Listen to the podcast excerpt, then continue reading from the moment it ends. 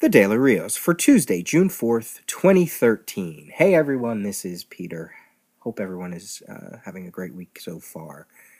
So, I wanted to do a quick episode on this past weekend's trip to the Wizard World Philly convention and talk mostly about the comics that I had picked up in the back issue bins, but talk about it in a way that maybe was different from a typical convention report. And I wasn't coming up with anything, so I was just going to hit record and babble. And then I came across an older feedback that was sent in that I never got to on the show. And suddenly all the pieces kind of fell together, especially since I want these June episodes to try and cover topics or suggestions or feedback that I've been holding off on. So, a listener, Charles Ogan, sent in a message back in March with an intriguing concept pertaining to comics and comics collecting. Now, I wasn't really sure I could implement it on the Daily Rios because I'm not necessarily set up to do interviews. You know, I'm still recording on my iPhone here, but I could use his idea and turn it around on myself and see how it could pertain to talking about the loot of comics that I picked up at Wizard World Philly. So I'll start off by reading his initial idea. He says, Jean Thelme Brillat Savarin, and I'm sure I butchered that name, famously said, Tell me what you eat, and I will tell you what you are. Now, of course, I had to go look up who that was, and it turns out that um, he is a he's noted as a French lawyer and politician, but he gained fame as someone who effectively founded the whole genre of the gastronomic essay uh, you know, pertaining to food and who you are and what you are is what you eat. And as I was looking through Wikipedia, you know, it even says that he is the he's considered as as the father of low carbohydrate diets, and he considered sugar and white flour to be the cause of obesity.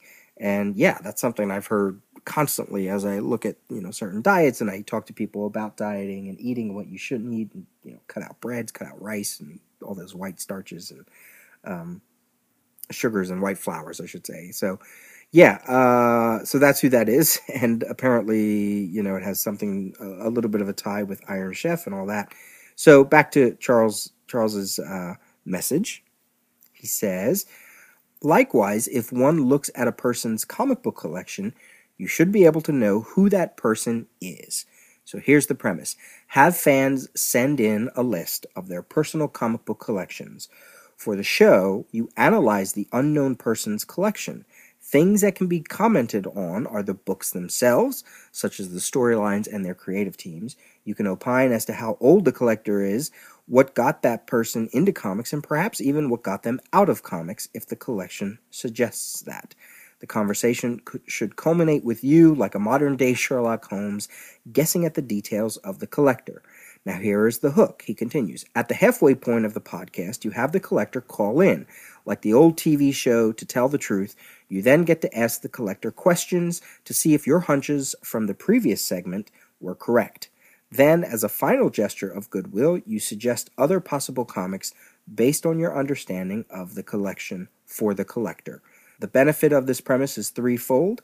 One, you have a unique mechanism to talk about comics in general, which in theory can entail various genres, decades, and creators. Two, you create a unique way to interact with your audience. And three, you set yourself on a specific task, which in all likelihood will create an even more dynamic conversation. Now, this is a really cool idea, and I could probably do most of it right now outside of the interviews if anyone's interested. But I wanted to see if I could do such a thing on myself. Now, I know that sounds a little weird. I mean, don't I already know what comics I like to pick up? And that's true. But I wanted to see if knowing what I know about my comic habits, uh, did that speak true with the pile of 31 comics I picked up at Wizard World Philly? Could someone figure out what I like based on this pile? Could they figure out what kind of comics collector I am? Now, it's not like I set out to pick up these specific comics. These are just ones that I came across uh, haphazardly for some of them. Some of them because I have a very large want list, and those were the ones I got to first. So, yes, there is some targeting going on. But why? Why these comics over others uh, that I may have passed up uh, that were also on my want list, but I just didn't pick up. So the comics that I picked up, we'll start there. This is the the pile of comics that I picked up. We have Blackest Night Flash number two, Blackest Night Superman number one, Blackest Night Wonder Woman number two, Marvel's Contest of Champions number one, Doctor Strange number 55, Green Arrow 30, Final Crisis Requiem, Final Crisis Revelations number one and number four, Final Crisis Rogue's Revenge number one, Hawk World 1 and 2, JLA issues 28, 29, 30, and 31. We have Marvel Premiere number 45 featuring Manwolf, Shade the Changing Man number 1, Star Hunters issues 1 through 6. We have Starfire issues 2, 4, 5, 6, and 7. And then we have Steel the Indestructible Man number 1 and Teen Titans issue 42. Now, you throw all that into a melting pot, you look at it, you study it, you divide it up, you put them all into little piles, things that relate to each other, and I would think right away someone would be able to guess three three things. Number 1, I like events. Number 2, I like sci-fi or sci science fantasy or space opera comics. And number 3, I like DC Comics. All but three of the 31 comics are DC. Now, sure, you could say, well, maybe this reader, you know, was a Marvel reader and they're going back and catching up on DC, but not with these particular titles. Not when you're picking up 70s Starfire comics and 70s Star Hunters comics and a JLA story arc in the third year of its run. You know, that's a little too random. Clearly, this is a DC fan, I would think someone would say. Now, when it comes to events, between Blackest Night minis as well as the Green Arrow issue, which is actually a Blackest Night tie in, and the multiple Final Crisis tie in issues, you have to be an event completist if you're picking those up, right? I mean, sure, maybe you read the initial event and you wanted to get a little bit more of the side stories. But these events are from 2008 and 2010. So that's hardcore to be wanting to get them now. You know, even if you're just filling in holes and being a completist, you still went out of your way to pick up uh, some of the other issues, you know, maybe when they were coming out, and these are ones that you're missing. So that's, and then you throw in Marvel's Contest of, Contest of Champions, which is arguably the first major Marvel event comic either way, I, I would say I like events, and and someone w- would be right. and then let's get to the space opera stuff. So you got Marvel Premiere with Manwolf, multiple issues of Starfire of the '70s DC uh, comic called Starfire, all but the final issue of Star Hunters, all from the '70s. All of them being, you know, Conan meets Star Wars by way of Barbarella. You know, you could lump Hawkworld in there, I suppose, um, but uh, that suggests that you have an intimate knowledge with that specific material. At least I think. Hawkworld, do- Hawkworld doesn't necessarily scream sci-fi by the title alone. You could certainly make that connection, but I think those other ones are a good example of okay. Here's somebody who is picking up a lot of that '70s sci-fi space opera stuff uh, that has a certain flavor to it and either they really want to read it or they found some kind of new appreciation of it of that material or they're just a sci-fi head and when it comes to wacky sci-fi concepts the 70s were full of them so those are the three big deductions out of the way that I think someone could glean from this pile. But what else is out there? You could say there's possibly a liking for first issues or first issue like concepts, comics that aren't necessarily first issues, but they're featuring a concept for the first time. So there's Steel number one, but no other issue. There's Shade the Changing Man number one from you know late seventies. Uh, that Man Wolf appearance feels like a first issue concept. Uh, Hawk World one and two. I mean, I, I you know that's it's not a legit deduction, but you could maybe make that speculation. Definitely that this reader loves superheroes. There's a lot of superhero stuff in here. And then there's that random Doctor Strange issue and that random Teen Titans issue that, um, you know, if anyone knows me, obviously I'm filling in my Teen Titans run. The Doctor Strange thing is really a joke, actually. It's uh, a Doctor Strange issue drawn by Michael Golden.